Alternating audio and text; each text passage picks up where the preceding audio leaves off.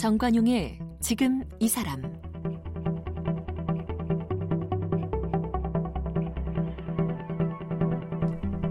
여러분 안녕하십니까 정관용입니다.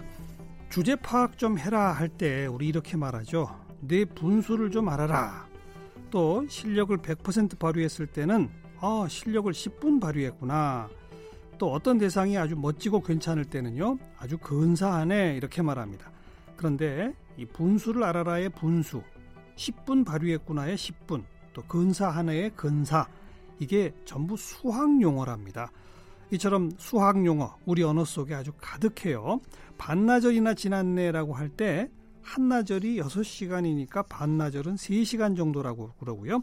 삼척 동자 키가 3척인 어린아이 한 척 길이가 30cm니까 삼척 동자는 90cm겠죠. 네, 이렇게 수학이 무척 흥미진진하게 우리 언어 생활 속에 들어와 있습니다. 이처럼 일상에서 널리 쓰이는 수학을 품은 우리말들 이걸 한 권의 책으로 엮어내신 분이 있네요. 어느 괴짜 선생님의 수학 사전을 펴낸 김용관 작가 오늘 초대했습니다.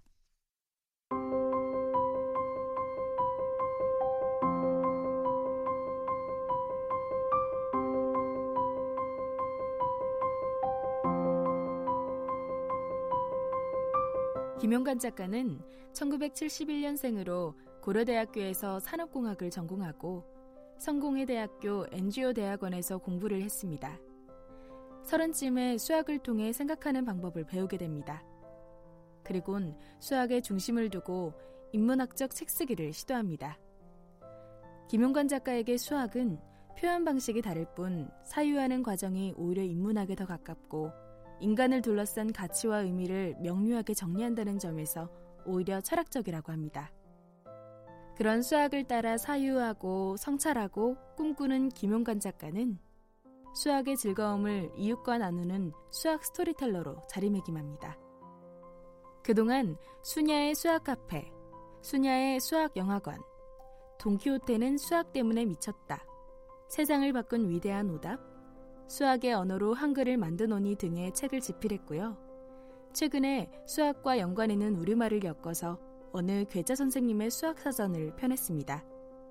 수냐라는 닉네임으로 문제풀이식의 수학이 아닌 역사와 문화, 철학, 예술을 넘나들며 흥미로운 이야기가 넘쳐나는 수학 강연을 하고 있고요. 김용관 작가는 수학이야말로 삶의 이야기라고 믿으며 수학의 스펙트럼으로 다양한 세상 읽기를 시도하고 있습니다. 네, 이번에 어느 괴짜 선생님의 수학 사전을 펴낸 김용관 작가 초대했어요. 어서 오십시오. 네, 안녕하세요. 김용관입니다. 수학 스토리텔러라는 용어 저 처음 들어봤습니다. 수학의 중심을 두고 인문학적 책 쓰기를 한다. 이런 분 별로 거의 없잖아요. 어, 많지는 않습니다. 근데 이제 거의 없다고 하기엔 좀 어려울 것 같고요. 네. 아무래도 이제 어, 이 시대가 다양한 학문의 통섭이라든가 뭐 음. 소통에 대한 걸 얘기하잖아요. 그렇기 때문에 그 인문학과 수학에 대한 것들도 많은 분들이 관심을 갖고 계시는 건 사실입니다. 수학도 인문학이에요, 정말?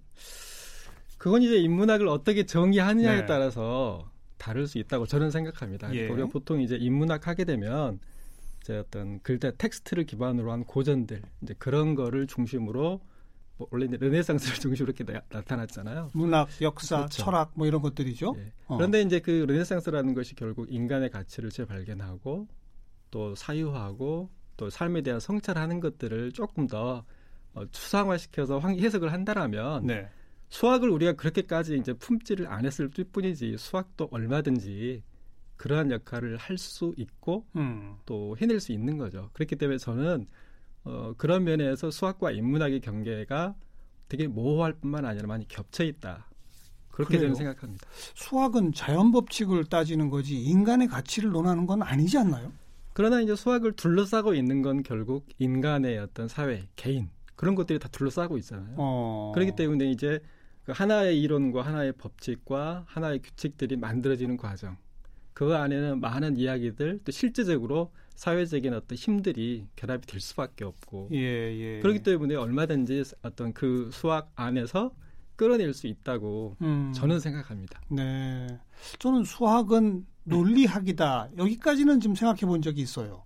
수학은 지극히 논리적인 방법에 의해서 법칙들이 만들어져 가는 거 아니겠습니까? 그렇죠. 그래서 우리가 수학을 배우는 제일 큰 이유 중에 하나는 논리력을 연마하기 위한 것이다. 전 그런 생각을 해본 적이 있어요. 그 왜 그런 그 논리가 나왔을까? 음. 그 논리가 중요하고 논리가 이제 강하게 대두가 된 건 사람들 사이의 관계, 특히 이제 소통의 과정에서 소통 가능한 방식을 지향하고 어떻게 해야 좀 더 우리가 너와 내가 공통의 것들을 생각하고 또 공통의 뭔가를 논할 수 있는가. 근데 그 과정을 끊임없이 우리가 이제 소통의 과정에서 그 노력하고 만들어내 왔잖아요. 네. 그 가운데서 저는 뭔가 법칙을 그렇죠. 증명하고 서로 증명을 증명하는 방법에 대해서 토론하고 이런 것들이 그리고 이제 좀 소통이다. 더 공식화하고, 공식하고. 좀더 서로 어, 인정 가능한 네, 그와 네. 같은 영역들을 찾아가려는 힘들이 어. 그와 같은 논리를 이제 만들어낸 것이고 이제 그런 논리가 가장 구체적으로 많이 적용된 것이 이제 과학이나 규칙 이와 같은 영역에 많이 적용이 됐기 때문에 네, 네. 그렇게 이제 우리가 인식하기 쉽지만 그것을 어, 이렇게 백남준 선생님 같은 경우도 텔레비전을 가지고 전시관에 전시했을 때 그게 예술 작품이 되잖아요. 그렇죠. 그러니까 결국 맥락이 문제인 것이고 음, 이걸 가지고 내가 어떻게 접근하느냐 그 차이인데 우리가 이제 특히 한국 사회에서 이제 수학을 선생님도 아시다시피 거의 입시 위주로 맞아요. 했기 때문에 이제 예. 그것만이 수학의 전부인 것처럼 생각이 되지만 그래서 수포자들이 많잖아요. 수학 포기한 사람. 그러게 말입니다. 아, 그러게 갈수록 그런 경향도 더 짙어지고 학생들도 어려워할 뿐만 아니라 힘들어하고 네. 또 포기하는 친구들이 많죠. 수학을 더 재밌게 접근하기 위해서도 이런 인문학적 관점이 필요하다 이런 거군요. 저는 일단 수학이 재미있게 되려면 저 개인적인 생각들은 인문학 관점도 물론 필요하고 수학에 대한 좀 다양한 접근 방식들이 저는 있어야 한다고 음. 생각합니다. 그러니까 우리가 이제 기존에 하나의 어떤 수학을 우리가 공유했던 방식들은 입시라는 공식화된 교육 제도 안에서의 수학인데 그것 외에 다양한 방식들이 좀 들어왔을 때 특히나 요즘 사회에는 한 사람 한 사람의 개성이라든가 네. 한 사람 한 사람의 색깔이 다 다르잖아요. 근데 그런 친구들이 재미를 느끼고 있는 소재, 재미를 느끼는 방식도 다 다르고 다르죠. 그렇게 본다라면 또 수학이라는 것도 재미를 느끼려면 좀 더 다양한 방식으로 수학이라는 것들을 만나는 지점들, 그 예. 접촉의 지대들을 예, 예. 만들어가고 또 그런 면에서 저는 그 인문학이라는 것들을 통해서 수학을 만나게 하자. 나가고 음. 또 하는 그런 측면이 있습니다. 김영관 작가는 어려서부터 수학을 잘했어요? 어려서부터는 아닌데 이제 고등학교 이후 특히 이제 재수할 때 저는 수학을 어. 그때 좀 재미있게 공부. 재미있었어요? 네, 그때 재미있었어요. 어떤 재미가 느껴졌어요 그때? 그때 저 그때 저는 어떤 재미가 있었냐면요. 재수를 하다 보니까 음. 또 이제 이렇게 일상에서 그렇게 재미난 일이 별로 없잖아요. 그런데 어떤 우연한 기회에 이제 선생님한테 질문을 막 하는데 선생님이 약간 좀 이렇게 쩔쩔 맨다거나 어. 선생님이 뭔가 질문을 했는데 뭔가 이렇게 답변을 명쾌하게 못하셔서 약간 얼버무릴 때 수학 시간에 예, 네, 선생님한테 어. 질문했는데 이제 선, 어. 선생님 가- 선생님께서 그러면은 괜히 아주 못된 심보인데 그게 굉장히 이제 재밌는 거예요. 예, 예. 그래가지고 그때부터 아, 어떻게 보면 내가 저 선생님을 그때 이제 때 하느냐? 가- 강사 선생님이신데 음. 저 선생님을 공략해서 어떤 선생님 그럴 수 있을까 그렇게 이제 머리가 돌아가고 그러면서 굉장히 저는 이제 더 깊이 수학을 탐구하게 됐군요. 어, 일단 그렇게 됐어요. 선생님을 골치 아프게 해야 되니까. 어. 그렇게 해서 하니까 이제 굉장히 재밌더라고요. 네, 네. 그러면서 나중에 그랬고 그래 나중에 제가 다시 30대 때 공부할 때 공부하게 된 건 그좀 저는 이제 그 당시에 조금 힘든 일도 좀 있었고 음. 그래서 어떻게 좀 살아야 될까 이걸 좀 고민을 좀 했어요. 그래서 우리가 이제 그런 경우에 인문학을 많이 공부를 하잖아요. 예, 예. 그래서 저도 인문학을 좀 해보려고 이제 좀 했는데 제가 이제 공대 출신이고 하다 보니까 산업공학과. 아. 예. 예. 근데 이제 인문학 굉장히 이렇게 학자들도 많고 용어도 많고 막 시대 장소 너무 많잖아요. 근데 제가 그거까지 다 공부하려고 하는 게 아니라 단지 나에 대한 문제인데 그래서 인문학에 입문을 못 하겠더라고요. 아예 발을 못 들이겠더라. 그래서 어. 어 이거 어떻게 못 하겠다. 근데 거의 이제 대학원 졸업할 즈음에 어떤 이제 수학책을 이제 수학의 몽상이라는 책을 봤는데 거기서 수학을 가지고 기존의 어떤 그 수학 문제집 안에 서 수학이 아니라 그 수학을 통해서 이제 근대 이후 서양에서의 철학의 흐름들 여러 가지 힘들 관계들을 쭉 풀어 나가는데 네. 어, 이렇게도 푸는 게 가능하구나. 예, 예. 그걸 이제 처음 보게 됐고 보고 그러면서 저는 이제 그 수학적인 교육가 나한테 훨씬 더 맞구나. 그러면서 어, 제 개인의 이제 문제도 좀 이렇게 되돌아보고 그럴 겸사겸사 하다 보니까 재미있게 공부를 하게 되고 그게 이제 여기까지 이렇게 오게 됐습니다. 그렇군요. 수냐라는 닉네임을 쓰시네요. 네. 무슨 뜻이에요? 수냐? 수냐는 어, 우리가 보통 인도에서 영, 영을 뜻하는 수가 만들었다고 그러는데 그 힌두 말이 힌두어인데 어, 이제 비어 있음 그런 어. 뜻입니다. 그래서 이- 그걸. 이제, 네, 그래서 영을 그렇게 지칭을 했던 거죠. 네. 그래서 제가 뭐 수학이기도 하고 또 영이라는 것이 또 은근 또 이렇게 있는 듯하면서도 없는 거 없고 음. 또 묘한 지점이잖아요. 그래서 요거를 제가 얼른 제 닉네임으로 딱 끌어서 썼죠. 수냐. 네. 어, 또 수냐? 수학이냐? 이런 뜻이 아니더군요. 네, 그런 뜻은 아닙니다. 예. 이것도 수냐 그런 건 아니고요. 이번에 펴내신 수학 사전은 이게 수학을 품은 우리말 223가지. 네. 우리말 223개를 단어 그러니까 사전처럼 이렇게 쭉 가셨네요. 네, 가나다 순으로 쭉 배열이 되어 있습니다. 그러니까 이 안에 수학 용어가 다 들어 있다 이런 거죠? 네, 제가 이제 나름대로 어. 어, 수학을 품은 말 그리고 이제 조금 더 나가서 수학으로 품어볼 수 있는 말들, 음. 좀 헷갈리는 말들 네, 그런 네. 말들을 또 수학을 통해서 명쾌하게 좀 구분도 해보고 이제 그런 말들로 엮은 게 이제 20, 223가지. 네 분수를 알아라 할 때 그 분수가 수학 용어예요? 그러니까 수학 용어라고 한다는 게 뭐 분수가 어, 수학에서의 분수 한자도 똑같고요. 국어사전을 찾아보시면 이제 분수가 그런 뜻이 같이 그 단어 음. 안에 이렇게 연결이 되어 있습니다. 그래서 저도 맨 처음에 그걸 보고서 어, 전혀 다르게 상상력을 했기 때문에 같은 것일까라는 생각을 못 했는데 예.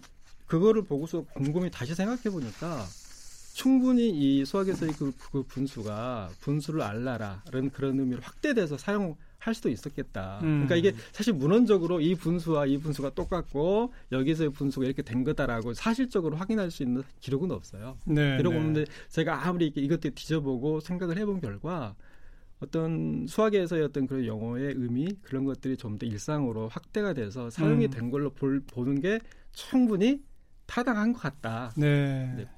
저는 그렇게 생각을 했습니다. 분수, 뭐 3분의 1, 2분의 1 이런 걸 그렇죠. 말하는 거죠? 그렇죠. 그러니까 이 조그만 크기를 음. 분수를 사용하면 알게 되잖아요. 그러니까요. 그러니까 모호했던 어떤 대상의 성질 그런 것들이 명쾌하게 밝혀지고 따라서 우리가 자기 자신의 어떤 그 뭐 주제가 됐건 음. 자기 자신의 처지가 됐건 그거를 안다라는 것은 어떤 일정한 몰랐던 대상의 크기를 분수를 통해서 아는 거하고 그렇죠. 전혀 그렇죠. 뭐 아주 네, 똑같은 거죠. 네. 그리고 분수는 아무튼 일이 되지 못한 거니까 그렇죠. 뭔가 네. 부족한 비어 있는 부분이 있다. 네. 그걸 알아라. 이런 뜻일 수 있겠네요. 네, 뭐 그렇게도 이제 볼 수 있어요. 그리고 실력을 10분 발휘했다는 10분의 10이니까 네. 1이네요. 그렇죠. 네. 그러니까 1인 거고 그렇죠. 그래서 10분 하게 되면 이제 100% 맞아요. 그건 이제 이제 확실하게 그렇게 된 겁니다. 아주 근사하네 할때 근사도 수학 용어예요. 그러니까 수학 용어라면 일단 수학에서의 근사값을 할때 근사와 근사하다의 근사가 한자가 똑같습니다. 아, 근사값은 아주 가깝다는 뜻이죠. 그렇죠. 어떤 실제 대상과 거의 같은 근접한. 그러니까 그- 그런 맥락에서 본다면 과거에도 우리가 어, 이렇게 어떤 어떤 대상의 화가들이 음, 실물처럼 그렸을 경우 정말 이게 대단한 작품 평가를 받잖아요. 그렇죠. 런 것처럼 잘 근사한다라는 건 정말 뭔가를 잘 해내는 거고 음, 정말 멋지고 기막히게 대단한 일이다 라는 의미로 충분히 의미가 확대됐을 것 같고 그런 그리고- 의미에서 둘이 충분한 관련성이 있어 보인다? 있어 보이는 게 아니라 확실히 있네요. 저- 저는 이제 그렇게 엮어봤습니다. 억장이 무너진다 할 때 억장은 어느 정도를 말하는 겁니까? 그 이제 억은 억과 장이 합친 말인데 예. 이제 장은 3미터 정도의 크기예요. 이제 촌 우리가 이제 촌이라고 할 경우에 3cm가 있고 30cm 같은 경우에는 이제 자, 척 이게 이제 30cm거든요. 예. 그거를 또 10배 하게 되면 그게 바로 이제 장이 돼요. 그러니까 아. 한 1장은 3미터가 되는 거죠. 예. 예. 억장은 이게 다 중국에서의 그 단위였습니까? 근데 중국에서도 이렇게 활용이 되면서 우리나라로 건너오기도 했고요. 음. 거의 대부분 이렇게 통용이 많이 돼요. 1초는 한 3cm, 네, 이 촌, 한 촌. 자나 한 척은 한 30cm. 30cm. 삼척 동자 하면은 그렇죠. 30cm가 그러니까- 3 이런 그러니까 거고. 90cm 정도 되는 그렇죠. 아이인 거죠. 근데 장은 한 장이 3m. 네. 억장이면은 어 3억 미터군요. 네. 그러니까 어. 그 그렇게 높은 뭔가가 무너지는 예, 거죠. 예, 그러니까 예. 자기가 세우고 뭔가 공을 들이고 노력했던 뭔가가 이렇게 무너지는 거니까 3억 미터 알겠어요. 어마어마한 게 무너지는 거죠. 1척이 30cm 정도라고 했는데 네. 지척에 두고도 못 간다 할 때 지척은 뭐예요, 그럼? 지와 척이 이렇게 네. 단위가 따로따로 있는데 지는 이제 한 여덟 장 그러니까 척은 촌으로 치면 10촌이 음. 되는데 여기는 이제 여덟 천 정도 돼서 24cm 정도 돼요. 그러니까 지, 지가 지- 24cm 정도 되고 어. 이제 척은 한 30cm 정도 돼요. 그러니까 뭐 둘 사이 할 경우에는 24에서 24에서 30cm 사이. 정도 그러니까 뭐 우리가 자 하나도 안 되는 그런 거리 아. 말 그대로 엎어지면 코 닿는 거리 손을 뻗으면 오히려 그 안에 있는 아주 가까운. 거리가 지라고. 하는 게 지라는 단위가 따로 네, 있어요. 네, 즉 네. 8 촌쯤 네, 되는 네, 24cm 정도를 지라고 불렀어요. 네, 네. 어, 그래서 지척이 되는 거죠. 이것도 다 한자어죠? 그거는 전부 다 이제 한자인 거죠. 그렇군요. 단위로. 그래서 실제로 우리가 이렇게 고대의 단위를 음, 우리 말에 결합시켜서 사용하는 건 굉장히 많죠. 열길 물속은 알아도 한 길 사람 마음속은 모른다 할 때그 네. 길은 길은 몇 어느 정도 되는 거예요?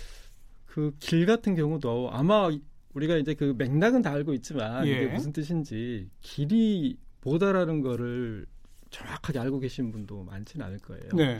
부끄럽지만 저도 사실 하나하나 제 이게 이렇게 검토를 해보기 전에 명확하지 몰랐는데 그 길도 길이의 단위인데 고대에는 이제 길이의 단위가 약간 유동적이었어요. 그러니까 어. 명확한 기준이 있었던 게 아니기 때문에 그래서 한 사람의 키 정도를 뜻하는 단위라고 하기도 하고 근데 어. 이제 전반적으로는 2 내지 3미터 정도를 뜻하는 거예요. 2 내지 3미터를 한 길로 한 불렀다. 길. 그렇죠. 아. 그러니까 이제 작게 보면 10길이면 20 내지 30미터 정도 예, 되는 예. 그러면은 20, 2, 30m 정도 되는 물 속인 거죠. 음. 꽤 깊은. 어유 굉장히 깊은 거죠. 굉장히 깊은 거. 그러니까 네. 그 깊은 속은 알 수 있을지언정 이제 한길 사람 속은 마음 속은 또 알기 어렵다. 굉장히 비유를 대조를 비교를 그렇군요. 잘하면서 잘 네. 표현하는 거죠. 촌철 살인. 거기서 네. 촌은 1촌이니까 3cm 정도고 그렇죠. 3cm 정도의 철, 쇠, 쇠붙이. 그렇죠. 그거네요. 네. 어, 이제 하나 하나 머리에 들어옵니다. 그러니까 3cm의 쇠로 어, 살인을 사람을 하려면. 어. 굉장히 전곡을 찌르지 않고서는 그렇죠. 다치게 할 수 있거나 긁히게 할 수는 있지만 그걸로 말 그대로 사람을 죽일 정도가 되려면 네. 전곡을 찌르지 않고서는 안 되는 거죠. 음. 촌각을 다투다 해서의 촌도 역시 3cm에서 3입니까? 그러니까 여기서 촌이 이제 굉장히 고대의 이제 길이가 단위가 여러 단위의 이렇게 뭐 길이나 부피나 많이 혼재해서 사용이 됐는데 촌은 대부분 작은 단위를 뜻했어요. 어. 촌각에서는 이 촌도 거의 대부분 우리가 길이에서도 촌각이 3cm 작은 단위였잖아요. 그래서 우리가 이제 시각 그럴 경우에 시각이라고 할 경우에는 과거에는 이제 자축인묘 진섭 12개의 시가 있었잖아요. 따라서 한 시계의 경우에는 2시간 정도 지금의 2시간에 해당이 돼요. 그렇죠. 이제 24시간이 12시간. 두 시간을 통으로 쓰면 또 작은 이걸 잘라야 되잖아요. 그것을 이 여덟 개로 자른 게 하나의 이제 각이에요. 어. 그 시각 그러면은 이제 두 시간이고 두 시간 안에서도 구체적으로 뭐 사, 이렇게 15분씩 잘랐기 때문에 예. 여덟 개의 각이 나오거든요. 예, 예. 근데 그 여덟 개의 각을 다시 열 조각으로 나눈 거. 그게 그게 촌. 촌각이에요. 아. 그래서 이제 지금의 시간 길이로 바꾸면 한 1분 30초 정도 되는. 두 시간이 한 시고 한 두 시간이 뭐 한 자시, 시고 해시 뭐 그쵸. 이런 그 안에 어 여덟 개로 나눈 각. 각이 있고 일각, 이각, 삼각. 그래서 정각 하게 되면 어. 여덟 개로 나눈 것 가운데서 가장 마지막 그래서 이제 그 시하고 딱 떨어지는 그 그게 그렇죠. 정각이에요. 해시 정각 뭐 이런 거네요. 네, 네. 지금으로 말하면 12시 정도 그래서 몇 각은 분 이런 것처럼. 15분. 음, 15분인데 네. 15분인데 다시 15분을 열 각- 10개로 나눈 거. 그게 그게 촌각이에요. 촌각입니다. 그러면 촌각을 다툰다는 1분 30초를 다툰다. 네. 어. 고대에는 그 어떤 시간을 정, 정밀하게 잴 만한 단위가 더 이제 부족했기 때문에 예. 우리로 치면 1분 30초면 뭐 이게 뭐 얼마든지 음. 굉장히 많은 시간을 생각할 수 있겠지만 이제 고대에는 좀 더 그거를 달리 그렇게 봤던 거죠. 네. 하루 강아지 범 무서운지 모른다. 네. 하루 강아지가 뭐예요? 아마 대부분 많이 모르실 거예요. 다시 또 저도 고해성사자면 저도 하루 강아지를 말 그대로 진짜 하루 이게 하루 된 강아지로 태어난 지 하루 된 강아지. 그 말이 말도 좀 맞는 것 같고요. 근데 곰곰이 생각해 보면 하루 된 강아지가 무서워할 무서워할 줄 안다는 것도 대상을 알아야 무서워하잖아요. 그갓 태어난 강아지는 눈도 못 근데 떴죠. 생각해 보면 하루 하루 된 강아지는 눈도 못 떴죠. 보지도 못하고 어. 그렇게 해서 우리가 생각할 수 있는데 아무래도 의심을 못 해봤잖아요. 그런데 이제 보니까 하루가 과거에는 이제 1년. 근데 그거를 과거 하릅이라고 과거에는 불렀더라고요. 하릅? 동물의 나이를 그렇죠. 우리는 그냥 1년이나 한 살 이렇게 표현하는데 고대에는 하릅, 두습, 사릅, 나릅 이렇처럼 동물의 나이를 사람과 달리 구분해서 명칭을 했던 거예요. 그래요? 하릅 강아지인데 그게 문, 아마 문헌 기록이 다 있어요? 네 이거는 오. 이제 사실적인 겁니다. 이거는 그 하릅은 한자어예요, 아니면 순 우리말이에요? 그것까지는 모르겠는데 제가 보기에는 우리말 우리말인 거예요. 우리말로 그러니까 하릅에서 온 하룻 강아지다. 네. 그래서 하루 강아지는 일년 된- 하루가 아니라 1년 된 강아지인 거죠. 어, 그러고 보면 또 약간 좀 말이 들 법해요. 그러니까 1년쯤 되면 얘들이 좀 돌아다니기도 하고 기가 좀 팔팔 살아서 그렇죠. 이렇게 대들 대들 수도 있고 강아지는 1년을 자라면 사실은 이 성견이 됩니다. 성견 성견. 성견 네네 네. 몸이 다 커요. 몸은 다 크고 1년이면. 네. 근데 아직 철은 없죠. 그렇죠. 어, 그, 그게 그, 그 얘기군요. 그러니까 그렇게 보면 딱 그 말이 맞더라고요. 그 다음에, 버금가다. 네. 그건 뭐예요? 어, 버금가다는 저도 늘상 사용할 때 아 버금간다 그러면 거의 최고. 으뜸, 버금, 이렇게 나오 근데. 이제 으뜸이 최고고 버금은 두 번째 간다는 뜻. 예, 예. 따라서 버금간다는 건 진짜 이렇게 막상막하고 최고의 뜻이라기보다는 두 번째 간다는 두 번째다. 뜻인 거예요. 어. 1등은 그러니까 으뜸이. 그거 우리 말이죠. 네, 으뜸, 네. 버금, 네. 세 번째는 뭐죠? 근데 이제 세 번째부터는 세 번째를 지칭하는 다른 말을 이제 제가 현재까지 알기로는 없는 것 같습니다. 아, 아마 그러니까 이제 술을 셀 때 모든 소- 이렇게 순, 순서마다 다 말을 부여하기에는 네. 어, 복잡함이 있어요. 1, 2만 갖다 붙인 거죠. 네, 네. 으뜸과 버금. 좀 중요하기도 하고 음. 또 사람들이 나름대로 중요성을 이제 네. 갖고 있는 순서기 때문에 네. 정몽주 씨의 이 몸이 죽고 죽어 골백번 고쳐 죽어. 골백번 그 골은 뭐예요? 우리가 이 골을 이 그냥 먼뜻 그냥 직감적으로 보기에 뭔가 우리- 우리의 뼈 그다음에 우리의 이 뇌 이와 같은 것들을 연상하기 쉬운데 이제 예. 말 그대로 여기서 골은 어, 그런 의미가 전혀 아니라 이것도 이제 수사인데 과거에 사용됐던 만 우리로 치면 지금 일, 일만 만인 거죠. 만을 골이라고 했어요. 네. 어, 만 곱하기 100번. 그렇죠. 네. 만 그러니까 백만 번이 되는 거죠. 100만 번 죽어도 내가 백만 번 죽어도 알겠어요. 같이 하지 않겠다. 네, 전 뜻입니다. 이것까지는 잘 모르겠는데 애매모호하다 할 때 모호라고 하는 것도 네. 수학 용어예요? 그러니까 수학 용어라기보다는 수의 단위를 뜻하는 말이에요. 불교계에서 그수 굉장히 큰 기- 시간은 시간도 굉장히 긴 시간, 그 다음에 굉장히 억- 억겁의 짧- 시간, 뭐 짧은 그렇죠. 시간도 있잖아요. 예. 그래서 불교에서 사용됐던 이제 말 중에 하나인데 10의 마이너스 48승 그러니까 이제 10의 48승 48승분의 1 아주 작은 거네요. 엄청 작은 거죠. 어. 근데 그와 같이 아주 작은 의미, 작은 어떤 크기. 그러니까 이거는 아마 그때도 실제적인 크기에 따라기보다는 예. 종교계에서 사용했던 은유적이고 또 비유적인 어떤 그런 표현이었을 것 같아요. 그러니까 모호라고 하는 단어가 그 10의 마이너스 48승을 말하는 거예요? 네.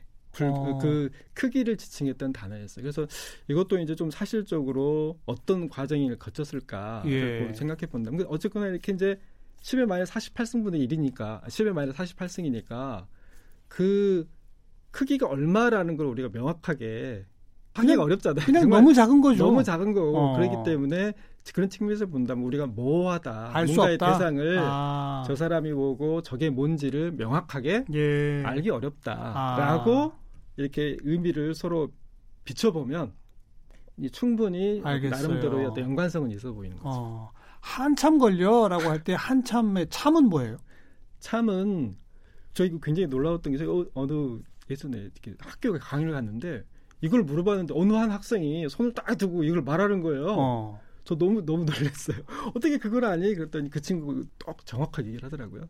참은 우리의 지금 말로 치면 스테이션 역이에요. 그러니까 역. 역참 조선 시대 사용된 역참. 어. 그래서 한 참이라는 거는 이제 여기에 참이 있고 그 다음 참이 있으면 이 참에서 그 다음 참까지 가는 아, 그- 다음 정거장, 그렇죠. 다음 한 역까지. 정거장 하는 것처럼 예. 한 참인 거죠. 어. 그래서 여, 이 참으로부터 저 참까지 가는 시간인데 이 거리가 어, 거의 30km 가까이.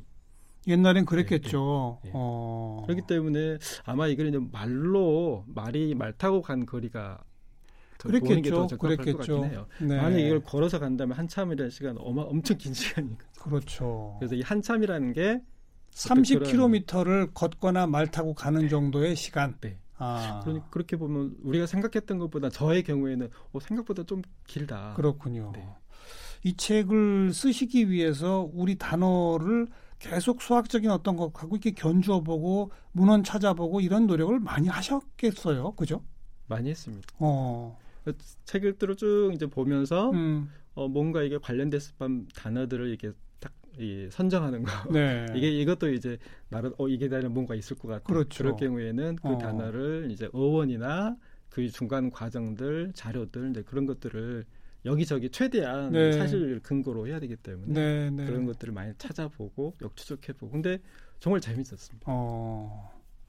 그렇게 이런 접근법 저런 접근법으로 다양하게 수학에 다가가는 것 이것이 수학과 친해지는 방법이다. 그 중에 하나로 우리말 속에 녹아 있는 수학을 한번 찾아봤다. 네. 이 말씀이군요. 네, 그렇습니다. 음, 전혀 이거는 정말 수학과 관계 없을 거야 싶은데 관계 있었던 단어 마지막으로 하나만 얘기해 보세요. 저 인상적이었던 단어 중에 이제 패거리가 있어요. 패거리. 패거리. 네. 어, 패거리 하게 되면 말 그대로 이제 때로 몰려다니는 그렇죠, 거잖아요. 그렇죠.